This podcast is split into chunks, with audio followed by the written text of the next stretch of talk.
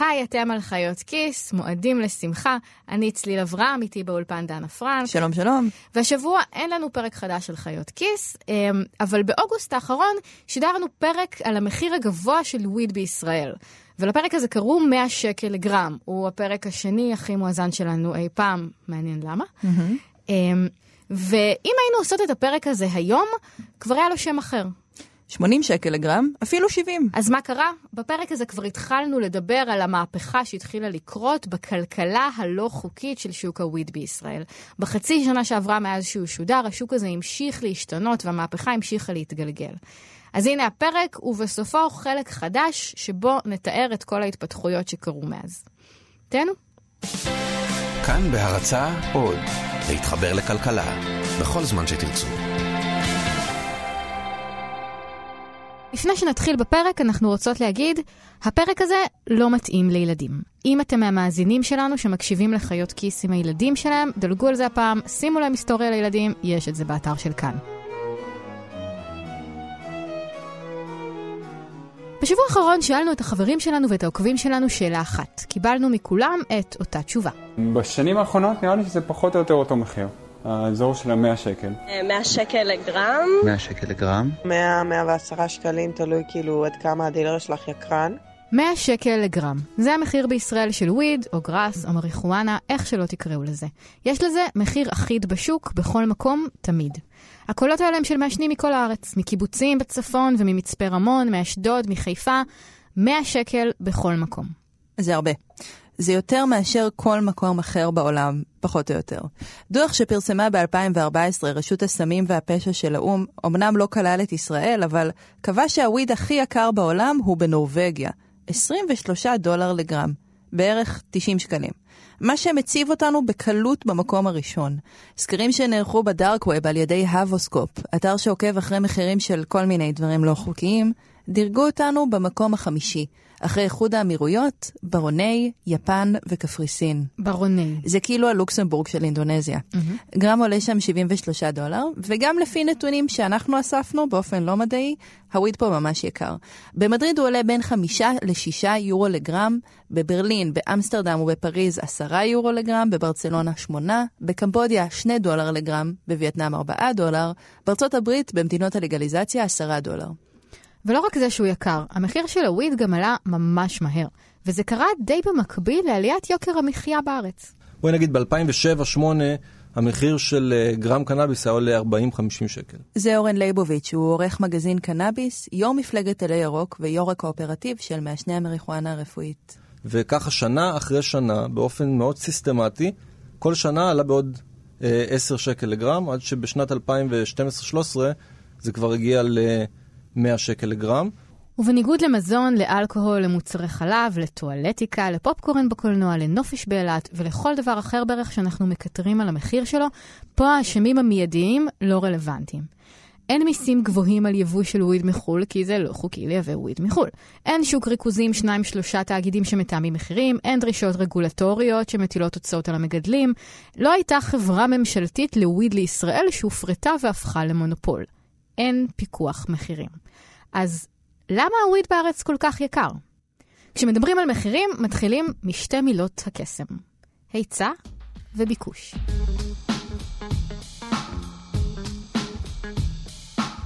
עקומות ההיצע והביקוש הן מהדברים הבסיסיים ביותר והמוכרים ביותר בכלכלה. בגדול זה אומר כזה דבר, אם הביקוש למוצר מסוים גדל, כלומר יותר אנשים רוצים לקנות אותו, אבל ההיצע שלו נשאר אותו דבר, המחיר שלו יעלה. גם אם הביקוש נשאר אותו דבר, אבל ההיצע יורד ויש פחות ממנו, המחיר יעלה. בסופו של דבר, מחיר של משהו אמור להיות נקודת שיווי המשקל בין ההיצע לביקוש. הנקודה שבה אנשים מוכנים לשלם את המחיר שמשתלם ליצרנים לייצר בו. הביקוש לוויד בישראל היום הוא נכון לעכשיו בסדר גודל של ממש ממש הרבה. בואי נדבר במספרים. אז ככה, גראס זה לא חוקי, ולכן לא כל מעשן שיישאל יודע שהוא אכן מעשן. אבל בכל מקרה, הרשות למלחמה בסמים עורכת מחקרים באמצעות שאלונים אנונימיים. לפי הסקרים האלה, עד 2009 מספר המעשנים בישראל היה קרוב לממוצע העולמי. קצת פחות מ-9% מהאוכלוסייה הבוגרת עישנו ב-12 החודשים שקדמו לסקר. בין 2009 ל-2017 לא היה אף סקר. ואז, בסקר האחרון, שנערך השנה, המספר קפץ ל-27% מהאוכלוסייה הבוגרת. זה משהו כמו 1.7 מיליון איש. 27 אחוזים? כן. זה כולל מה? כל האוכלוסייה הישראלית, ערבים, חרדים, בין גיל 18 ל-65. אצל צעירים, בין גיל 18 ל-35, זה יותר מ-40 אחוז. המדינה הכי קרובה אלינו בדירוג היא צ'כיה. שם 11% מהאוכלוסייה הודו שהם מעשנים. טוב, הם שותים מלא. איך עשו בדיוק את הסקר הזה? אלה נתונים ממש מוזרים. אני מודה שהמחקר הזה מוזר לי. גם בגלל הקפיצה הזאת מ-9% ל-27, גם בגלל הפער משאר מדינות העולם. הסקר אמנם נערך בקרב כמה אלפי נסקרים, גם בגרסה מורחבת אצל נוער וגם אצל מבוגרים, אבל למרות שביקשנו, לא קיבלנו מהרשות למלחמה בסמים את הדוח המלא לעיוננו, כך שקשה לי להצביע על בעיות בשיטת המחקר. אבל אם ניקח את המספרים של המחקר הזה, כי אלה המספרים שיש לנו, זה דווקא מסביר מעולה את הקפיצה במחירים של הוויד. אם הביקוש שלה מ-2009 עד היום יותר מפי שלושה, אז הגיוני שהמחיר הוכפל. בתחרות משוכללת ובשוק חופשי לגמרי, אנשי עסקים היו רואים שהביקוש לוויד גדל, והם מתחילים למכור בעצמם. הם היו מגדילים את ההיצע, והמחיר היה יורד. אבל זה כנראה לא המקרה. בכלל, בשווקים שבהם סוחרים במוצרים לא חוקיים, אין תנאים של כלכלה חופשית. צריך לשכוח מזה, זה לא כלכלה חופשית, זה לא היצע וביקוש שלמדתם באוניברסיטה. זה לא קיים. זה דוקטור דן דבוסקין. לי קוראים אה, דוקטור דן דבוסקין, אני אה, כלכלן חקלאי במקצועי. דוקטור דבוסקין חקר את הנושא של קנאביס רפואי וניתח עבור המגדלים הרפואיים החוקיים את גודל השוק ואת יכולות הייצור שלו. דוקטור דבוסקין מסביר שבשוק לא חוקי, המחירים נקבעים בצורה אחרת לגמרי. כי אם הכרובית פתאום נעשתה מאכל נורא פופולרי ונורא משתלם לגדל אותה, אז כל החקלאים בארץ יכולים להסב את השדות שלהם לכרובית ולהרוויח מלא כסף. כשזה גידול לא חוקי, רק מעט מאוד אנשים יעשו דבר כזה, והם ירצו הרבה כסף על כך. זה נקרא מס פחד. על פי החוק, החזקה לשימוש עצמי שווה עד שלוש שנות מאסר. גידול של צמח קנאביס בבית, העונש עליו הוא יותר מאונס. הוא 20 שנות מאסר, עד 20 שנות מאסר, אונס זה עד 15 שנות מאסר. זה שוב אורן ליבוביץ', יושב ראש של הירוק. אגב, אם אתם מצפים שבשלב הזה נתבדח על איך הוא יתגלגל לאולפן בשרוואל ורסטות, הכי לא. ליבוביץ' נראה כמו מתכנת, חולצה מכופתרת וזקן מטופח וכל זה. הוא גם מודע לזה מאוד. אחת הבעיות של המאבק הזה ללגליזציה, היו הפנים של מישהו שידבר על הנושא הזה. זה תמיד היה אה, בדרנים, או קומיקאים, או כאלה שלא דיברו על העניין ברצינות. ואני הבנתי שכדי לשנות צריך לדבר על הנושא הזה ברצינות, ואין מה לעשות, מישהו צריך לשים את הפנים שלו, להיות הפרונט של הדבר הזה. בכל מקרה, מה שהוא אומר פה זה שהמחיר מגלם לא רק את עלויות הגידול, אלא גם את הפרמיה של הסיכון. בשביל כמה כסף שווה לי להסתכן. אם אני לא מרוויח הרבה כסף, כבר עדיף לעבוד במשהו חוקי.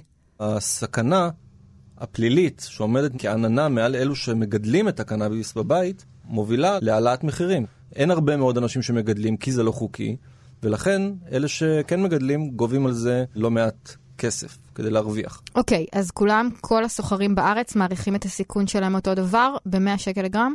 לא בדיוק. כאן יש עוד משהו עם מודל ההיצע והביקוש שלא מתאים למקרה של וויד בישראל. אין פה תחרות משוכללת. מה שחשוב זה שאת לא יכולה להיכנס לזאפ, לעשות השוואת מחירים, לקרוא ביקורות ולבחור מה הכי משתלם לקנות מבחינתך. אם המחיר של הדילר שלך לא נראה לך, לכי תחפשי מישהו אחר. זה מסובך, זה לוקח המון זמן ואת לא יודעת איך. אז את פשוט משלמת ומקווה לקבל משהו טוב. אה, כמו עמלות בבנק. בדיוק. אוקיי, אבל גם זה לא מסביר למה המחירים כל כך התייקרו. נכון. מה שקרה זה לא רק שהביקוש אולי עלה, אלא שההיצע ירד. ובשביל זה אנחנו צריכות ללכת אחורה, אל ההיסטוריה הקצרה של השחטה בישראל. עד אמצע העשור הקודם, הקנאביס בישראל הגיע בעיקר מיבוא. ליבוא היו שני מקורות, סיני. חשיש. ודרום לבנון. גראס. הגראס של דרום לבנון שטף את הצפון ואת המרכז. כשאני התחלתי לעשן היה נמכר בקופסאות גפרורים 50 שקל, שקית אוכל 200 שקל. גרמים קשה להגיד. זה עמוס סילבר. הוא יהיה לימים הבן אדם שישבור את השוק הזה. אבל נגיע אליו בהמשך. כמובן שזה היה בערך רבע מהמחיר של היום, אבל גם האיכות הייתה בהתאם. כן. כאילו, אני זוכר את הטקס של הכיסוס, היום זה פשוט גריינדר, אז זה היה לעבוד עם נפה של קמח בשביל אה, להפריד את כל הזרעים שהיו שם. ואז, יום אחד, זה נגמר. היום הזה היה 12 ביולי 2006. שלום רב לכם, שורה של אירועים קשים היום שבסופם לחימה בלבנון. אלה ההתפתחויות העיקריות מאז השעה תשע הבוקר. בשעה תשע החל החיזבאללה... אחרי מלחמת לבנון השנייה, הגבול נסגר. מאז אין גראס מלבנון בישראל. אחר כך עברנו לחשיש מסיני, זה נמשך עד 2009, ואז נבנתה הגדר בגבול עם מצרים. ואז הגיע היובש. ברשתות החברתיות קראו לזה יובש 2010.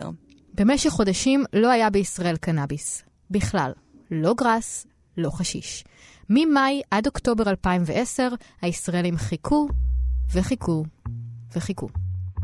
בטוויטר, שהייתה אז פלטפורמה חדשה יחסית, אחד האשטגים הראשונים והחזקים שתפסו פה היה יובש 2010. כל הציוצים עדיין קיימים שם.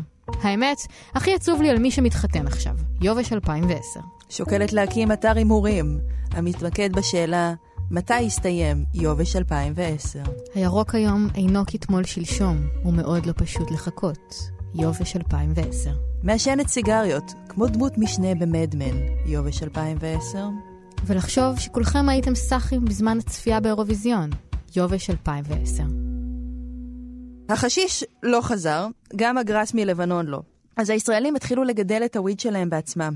באותה שנה הייתה הפגנה ראשונה של צרכני קנאביס בכיכר רבין. וההפגנה הזאת הפכה אחר כך לקהילה, שלימדה את עצמה לגדל גראס בבית. אז בעצם אפשר להגיד, קצת כמו שאומרים על האלבום הראשון של הוולבט אנדרגראונד, שלא כל מי שמעשן קנאביס בישראל היה בכיכר ב-2010, אבל כל מי שהיה הלך הביתה והתחיל לגדל. זה מה שקרה. אני יכול להעיד על עצמי שאני ניסיתי לגדל באותה תקופה בעקבות המצב הזה, אה, רגע לפני שקיבלתי את הרישיון קנאביס רפואי, וכן, זה בדיוק מה שקרה. פרסמנו לראשונה באינטרנט מדריך גידול, איך לעשות את זה נכון. וכאן בעצם אנחנו חוזרות להתחלה. מאז 2010, כמעט כל צריכת הקנאביס בישראל מבוססת על גידול מקומי. עד כמה שידוע לנו, זה לא שוק שיש בו קרטל. משפחות הפשע הגדולות הן כנראה לא השחקנים המרכזיים בו, ובטח לא היחידים. יש המון מגדלים קטנים, וממש קטנים. אנשים שמגדלים במרפסת, על הגג, בדירות, בווילות, גם בחממות. יש גם חבורות גדולות, אבל בגדול זה שוק מבוזר מאוד. ההערכות הן שמדובר בערך בחצי-חצי.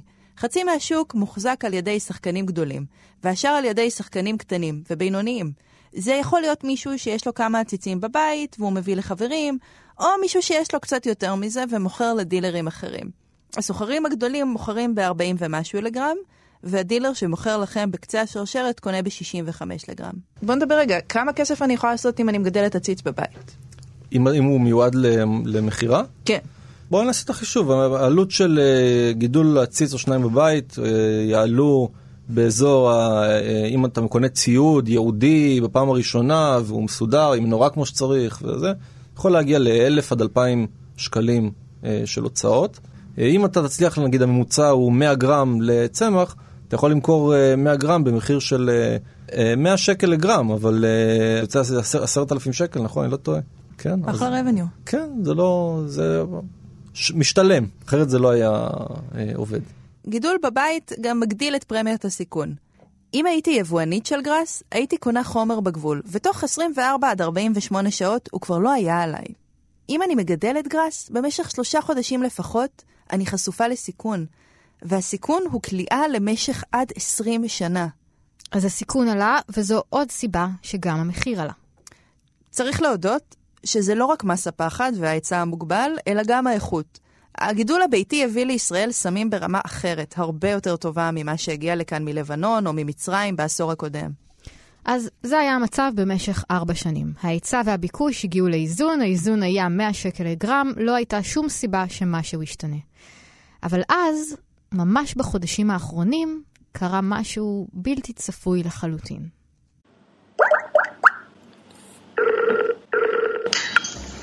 שלום, אמ, אני עובדת בדסק הכלכלה של תאגיד השידור הציבורי, ואנחנו עושים תוכנית על כלכלת הקנאביס בישראל, מה שנקרא מריחואנה אה, לא רפואית.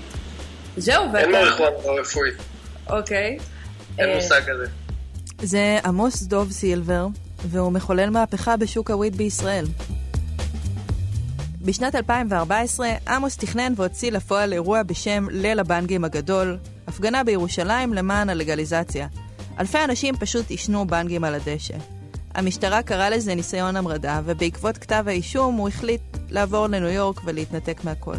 ושם עמוס המציא את הטלגראס. טלגרם, במם, היא אפליקציית מסרים, כמו וואטסאפ, מוצפנת לחלוטין, שיש לה המון אפשרויות לשימוש סודי. בין היתר, אפשר למחוק הודעות שכבר נשלחו, וגם לדאוג שהודעות ישמידו את עצמן, תוך פרק זמן שאתם מגדירים. זאת אגב האפליקציה האהובה על דאעש. בתוך טלגרם, עמוס וחבריו הקימו קבוצה בשם טלגראס, שמוקדשת לסחר בוויד. הלינק לקבוצה נמצא בכל מקום באינטרנט, ואם תיכנסו אליה, תופנו לענף בשם כיוונים, שבו מתנהל הסחר. תבחרו את המרחב שלכם, ואז את העיר, ואז תגלו אין ספור תמונות של מוצרים, במגוון של מחירים ואיכויות. זה בעצם קניון וירטואלי ענק, ובדומה לקניונים וירטואליים כמו eBay או אמזון, בטלגראס אתם יכולים גם לקרוא ביקורות על הסוחרים לפני שאתם מחליטים אם לקנות מהם או לא. בדיוק כל מה שאמרנו שאי אפשר לעשות בשוק לא משוכלל, של מוצר לא חוקי. ההצלחה משוגעת. 1,300 איש מוכרים סמים דרך טלגראס. בקבוצת הסוחרים, אומר רמוס, עוברים 25 קילו ביום. יש בטלגראס 70 מנהלים, כולם עובדים בהתנדבות, והם מזהים את הסוחרים בעזרת תעודת זהות. הם מפעילים צוותים שמפקחים על מה שנעשה באפליקציה. יש צוות שמונע גנבות, יש צוות נגד הטרדות מיניות, כל מה שקהילה צריכה. והדבר הזה משנה את שוק הוויד בישראל. הפואנטה של טלגראס מלכתחילה הייתה לפתוח את השוק. אנשים רוצים שאני נגיד אקבע מחיר, שבטלגראס זה המחיר המקסימלי ודברים, אני לא נכנס לזה. אני כל מה שאני רוצה זה לפתוח את השוק שיתנהל לבד. וזה עובד. מסקירה קצרה של קבוצת תל אביב בטלגראס, שבה חברים נכון להיום כמעט 29 אלף אנשים. בקבוצה הזאת אפשר להשיג בקלות ב-90 לגרם. יש גם הנחת כמות. ככל שהקנייה גדולה יותר, כך המחירים נמוכים יותר. לפי עמוס, העניין הוא לא רק האינפורמציה. מס הפחד יורד. זה הפחד, זה הפחד שנשבר.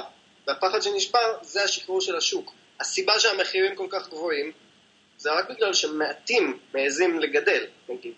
ברגע שהפחד משתחרר ויותר מגדלים, אוטומטית יהיה יותר היצע בשוק. אוטומטית, זה אוטומטית המחיר יורד. יכול מאוד להיות שמה שיביא את המהפכה הבאה בשוק הוויד בישראל זה לא עוד מלחמה או הסכם שלום. השינוי הכי קרוב במורד הדרך יהיה לגליזציה. בשנה האחרונה השר לביטחון פנים גלעד ארדן הודיע על מעבר לאי הפללה, אבל הצעד הזה עדיין מעורפל לחלוטין, ככה שקשה להעריך מה ישנה ואיך. בינתיים, ממש מעבר לכביש, כבר יש שוק חוקי של וויד, הגראס הרפואי. אבל הוא הפוך לגמרי מכל מה שדיברנו עליו עד עכשיו. הוא לא שוק שחור, הוא לא שוק חופשי, הוא שוק מפוקח לגמרי. משרד הבריאות קובע למי מותר לקנות גראס רפואי ולמי לא. מדובר בקרוב ל-30 אלף איש שיש להם אישור לגראס רפואי, בערך כמו מספר חברי קבוצת תל אביב בטלגראס. יש שמונה חברות שיש להן רישיון לגדל גראס רפואי ולמכור אותו. לכל אחת מהחברות האלו מותר למכור רק לצרכנים ספציפיים. אין ביניהן תחרות. וזה לא הכל, המחיר הוא מחיר קבוע והוא מחיר לשירות עצמו. לא משנה אם יש לך מרשם ל-10 גרם בחודש או ל-80, תשלמי אותו דבר. 370 שקלים בחודש. המרשם האופייני הוא סביב ה-30 גרם. בואו נסביר רגע כמה זה זול. המחירים של הקנאביס הרפואי בישראל הם בין הזולים ביותר בעולם. וואלה. אנחנו מדברים בארץ היום על המחיר הנוכחי, שהוא בסביבות 3 דולר לגרם. Mm-hmm. בארצות אחרות, בארצות הברית ובארצות אירופה אנחנו מדברים על 10, 12, 15 דולר לגרם. שלושה דולר לגרם, עשרה שקלים. זה מה שאומר דן דבוסקין, הכלכלן שדיברנו איתו בהתחלה. קשה אגב להעריך עד כמה המריחואנה הרפואית זולגת לשוק הפרטי. חלק מהמעשנים שדיברנו איתם סיפרו שאפשר לקנות אותה במחירים גבוהים יותר מאשר קנאביס רגיל ברחוב. ממוצע של 120 שקלים לגרם.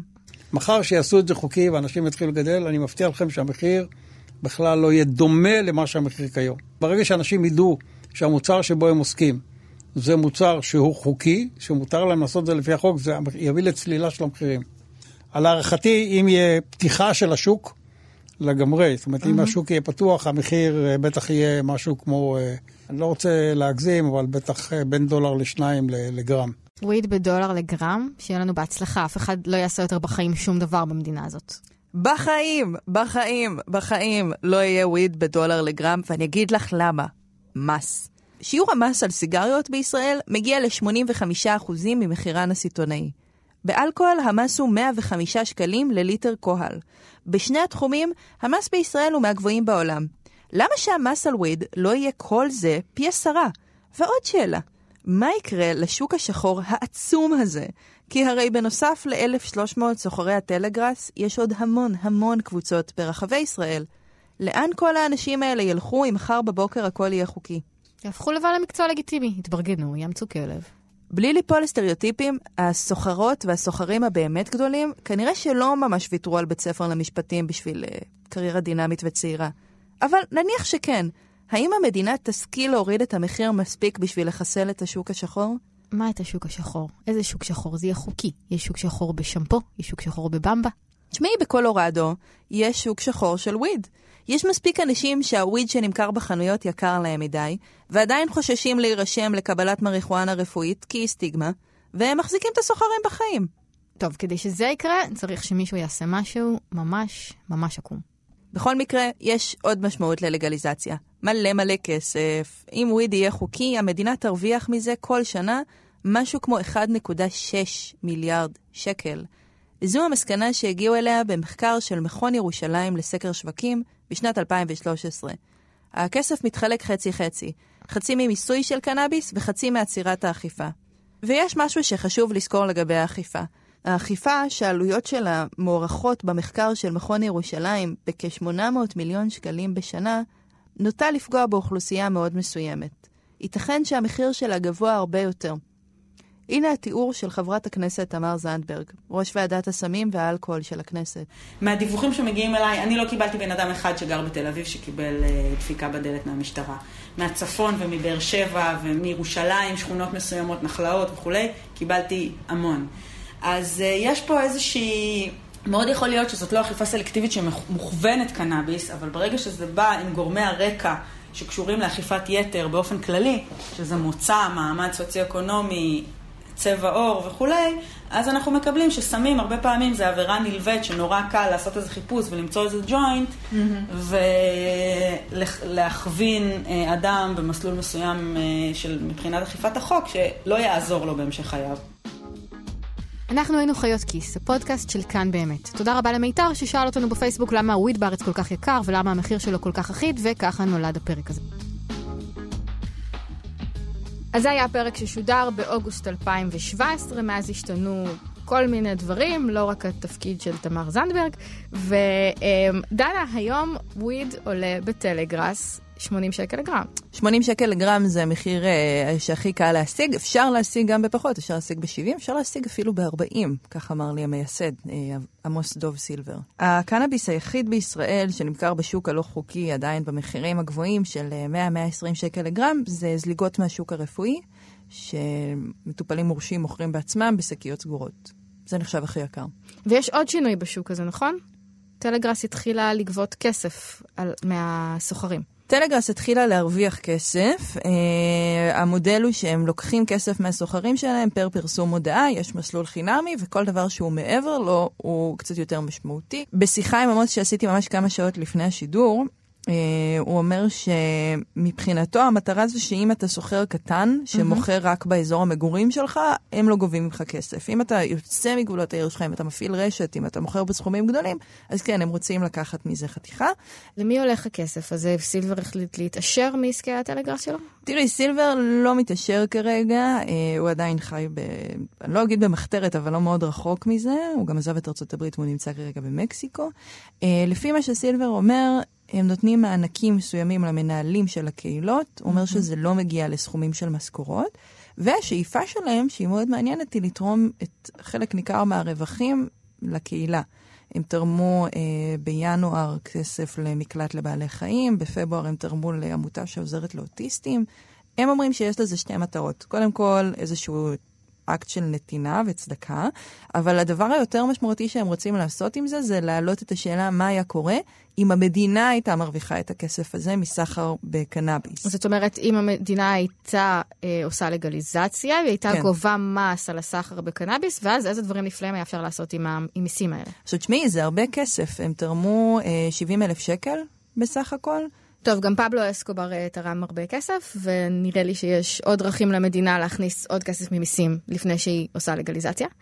אה, בכל מקרה, כל האוטופיה הזאת שאת מתארת נקטעה לפני כמה שבועות. אה, זה לא נקטע, כן היה גל מטורף של פרסומים שליליים לגבי טלגראס בתקשורת, גם כי המשטרה אה, פשטה ועצרה לא פחות מ-44 סוחרים. אה, שוב, בטלגראס טוענים שרק שמונה עבדו דרכם. רגע, אבל שנייה. הטענה של סילבר, ש- שהצגנו בפרק, היא בעצם שטלגראס הופכת את זה ל...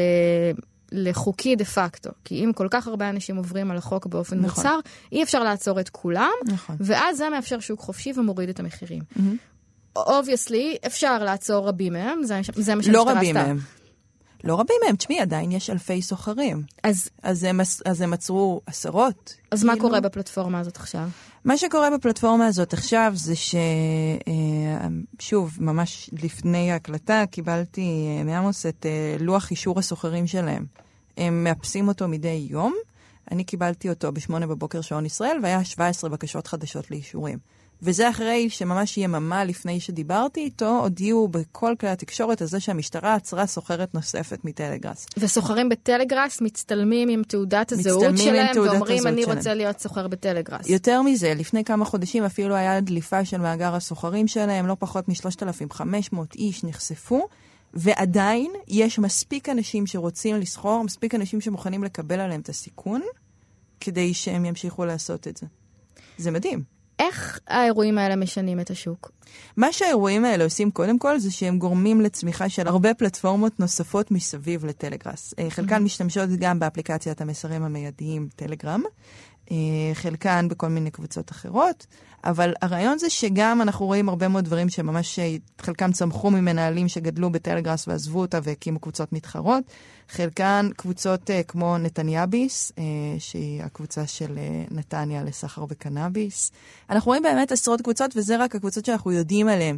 אני מניחה שיש גם הרבה סוחרים שפשוט מתארגנים על קבוצה קטנה של לקוחות ומוכרים להם ישירות. בעצם, מה שאת מתארת זה שוק שהולך ומשתכלל. ממש. הייתה לנו זירת מסחר אחת שדיברנו עליה בפרק, שהיו בה הרבה הרבה סוחרים והרבה קונים ונוצרה תחרות. עכשיו גם יש זירות מסחר אחרות שמתחרות בה. זאת אומרת, נניח, אם טלגראס היא האי-ביי של הוויד, אז לגמרי. יש לנו עכשיו גם את אמזון ואת, אה, לא יודעת מה, אסוס. מה שעדיין רואה מאוד מאוד חזק שיש לטלגראס, ולדעתי מייחד אותם, זה תחושה של קהילתיות. אני עשיתי איזה סיבוב השבוע בין תתי הקהילות הקטנות של טלגראס, נכנסתי לטלגראס לאמהות.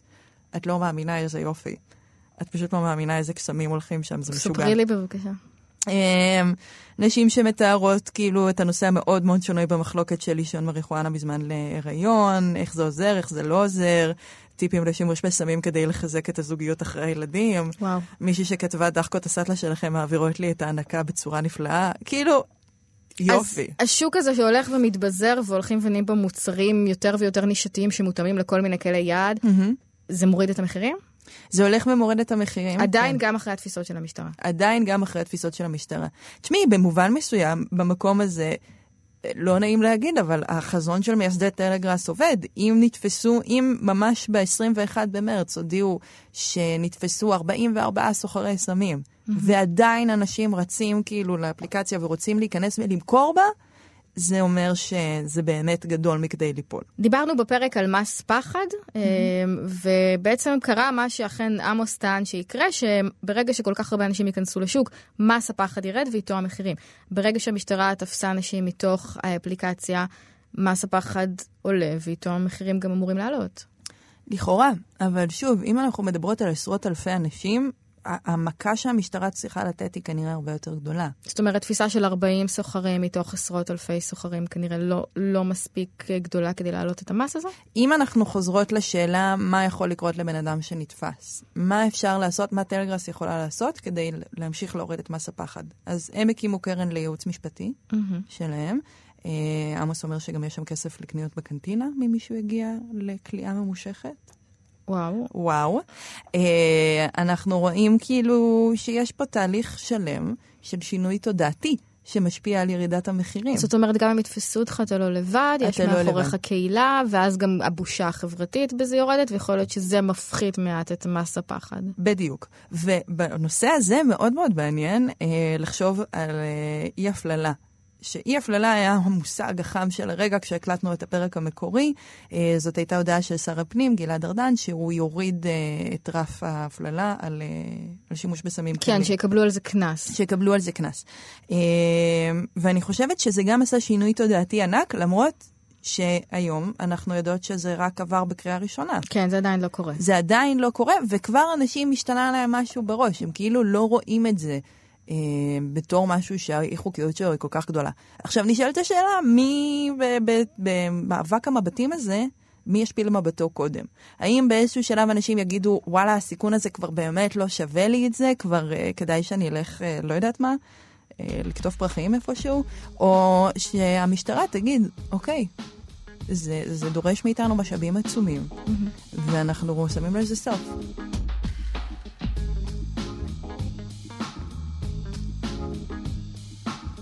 טוב, אז זה היה פרק מספר 34 של חיות כיס, 70 שקל לגרם. תודה רבה, דנה פרנק. תודה לך, ציל אברהם. תודה לעורך שלנו רום אטיק, תודה לטכנאי הקלטה ספרה בפורט, ותודה רבה לכם. בשבוע הבא פרק חדש.